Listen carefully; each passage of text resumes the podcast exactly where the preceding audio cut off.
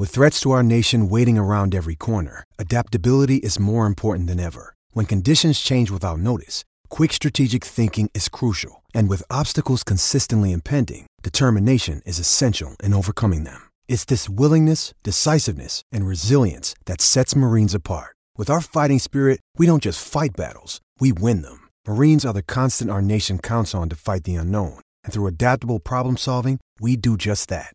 Learn more at marines.com. I don't know how, how late a night he had last night. Carl Rackemann, a very good morning to you. Good morning, Pat. No, no damage done last night, but it was a good fun night at the Gabba, wasn't it? Yes, a star of the show, you, with uh, the stories, your great stories of the SCG test and your legendary batting feats, etc. The one line that I, the, the one line that I did like, uh, he said, uh, "I experienced something in a test match as a batsman I've never ever experienced at all: drinks." he was actually there with the drink. He said it was, it was bloody great. He said they came out with hot and cold towels and orange juice and water. He said, I've never been there for it as well. What's all? Yeah, you, you were the star of the show last night. So too, Buff. Uh, he was very honest. Now, uh, mate, we're going to talk World Cup. Uh, there wasn't a whole heap of love for South Africa in the room last night, was there? no, there wasn't. Um, asking for a show of hands, and there's a few got halfway up. But uh, look, well, as as as you'd expect, Pat, I suppose. But this semi-final um, coming up tomorrow, uh, and the, obviously the big deal is the weather. But uh, South Africa have been terrific in the World Cup. Let's face it, and and so have we since our first two games where we lost. But gee, we're coming home with a wet sail to this point, and the signs are good. Are you a Marnus or a Marcus man? Um, gee whiz, uh, look, the, there might be a circumstance where Marcus Stoinis just happens to be the man for the job with mm. just a mm. few overs batting mm-hmm. remaining. And if that's the way it unfolds, but if our top order batsmen do a really good job of it, that that won't occur.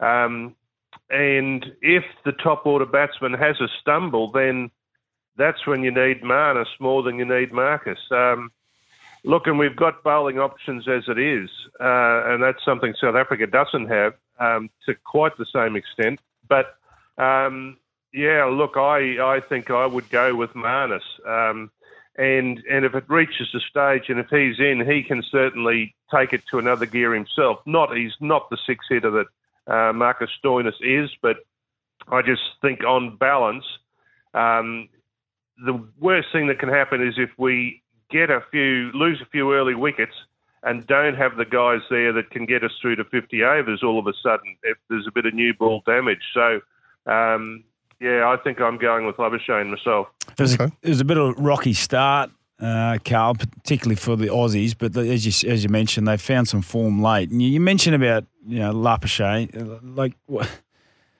It's obviously a decision that they got to come up with, and they got to make the right one but it's going to be a calculated one. You just mentioned if they lose a few uh, early ones, uh, he could certainly be able to fill that role. But on the flip side, if they hold their hands up and they're able to get through those, you know, those early overs, um, maybe you know Stoinis is the man.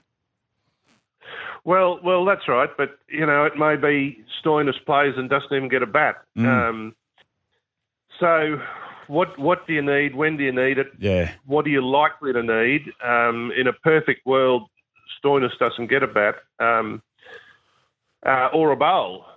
You know, the so he's there. He's great all round ability and versatility. Um, but but we've got other all rounders, and it's just if something goes wrong, what do we need most? And um, that's where I think you, you tick the Marnus Labuschagne box. How much how much input does the senior players or the captain have in regards to who's this play uh, who they do go with?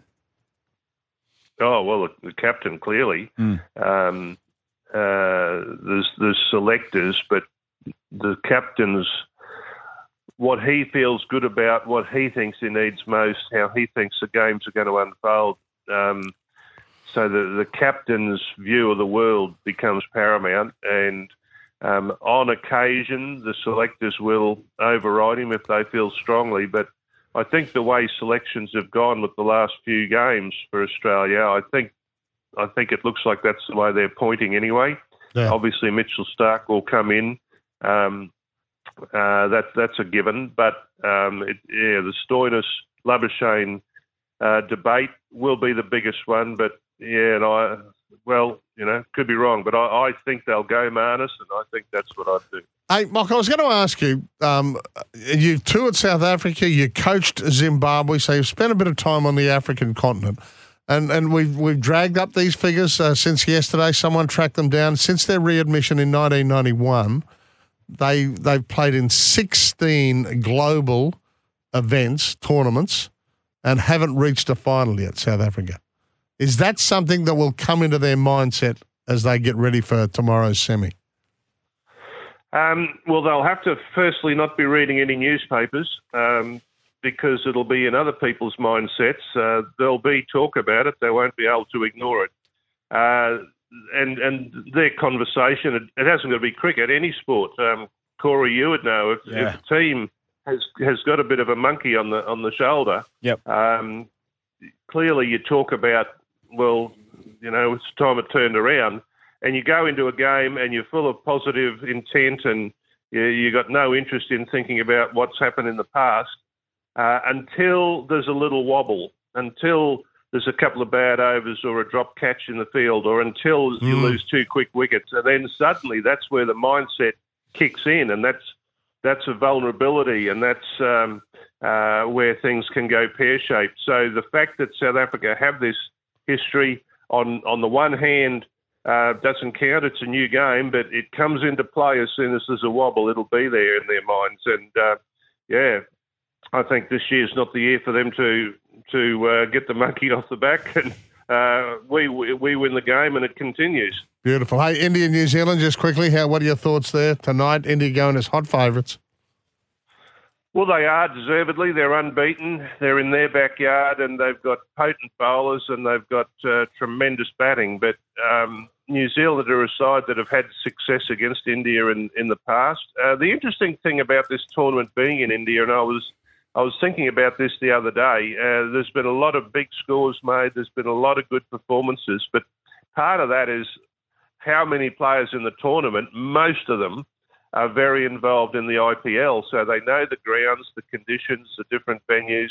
Uh, they're familiar with it. It's not it's not a whole new world for them. So New Zealand players, plenty of them playing in the IPL, um, yeah. they're comfortable in India, and and they've got cricketers that can win games. And uh, Trent Boult takes two or three early ones at the top of the top of the innings with the new ball. Um, suddenly, India have got real pressure, and there's this expectation on India. If, yeah, if they get their sails full of wind and, and just storm home, unstoppable is one thing that could happen. But um, suddenly, if they're under pressure and with the expectation of the nation on them, uh, it's a different game. And New Zealand have guys that can get runs and guys that can take wickets. They're a good side. They'll be confident. Um, India are the favourites, so they've got nothing to lose. And I don't think it's any foregone conclusion at all. No, that's uh, what all the experts seem to be saying. They tend to agree with you. Hey, uh, we re- we've run out of time. We thank you. Just want a quick one here from Muzz. Carl, advise please. Heading up Preston Way or Proston Way shortly. What's the go-to meal at the Wooroolin pub? Is it? Is that how you pronounce it? The the Wooroolin pub. Yep. What's the go-to meal um, there? The counter meal.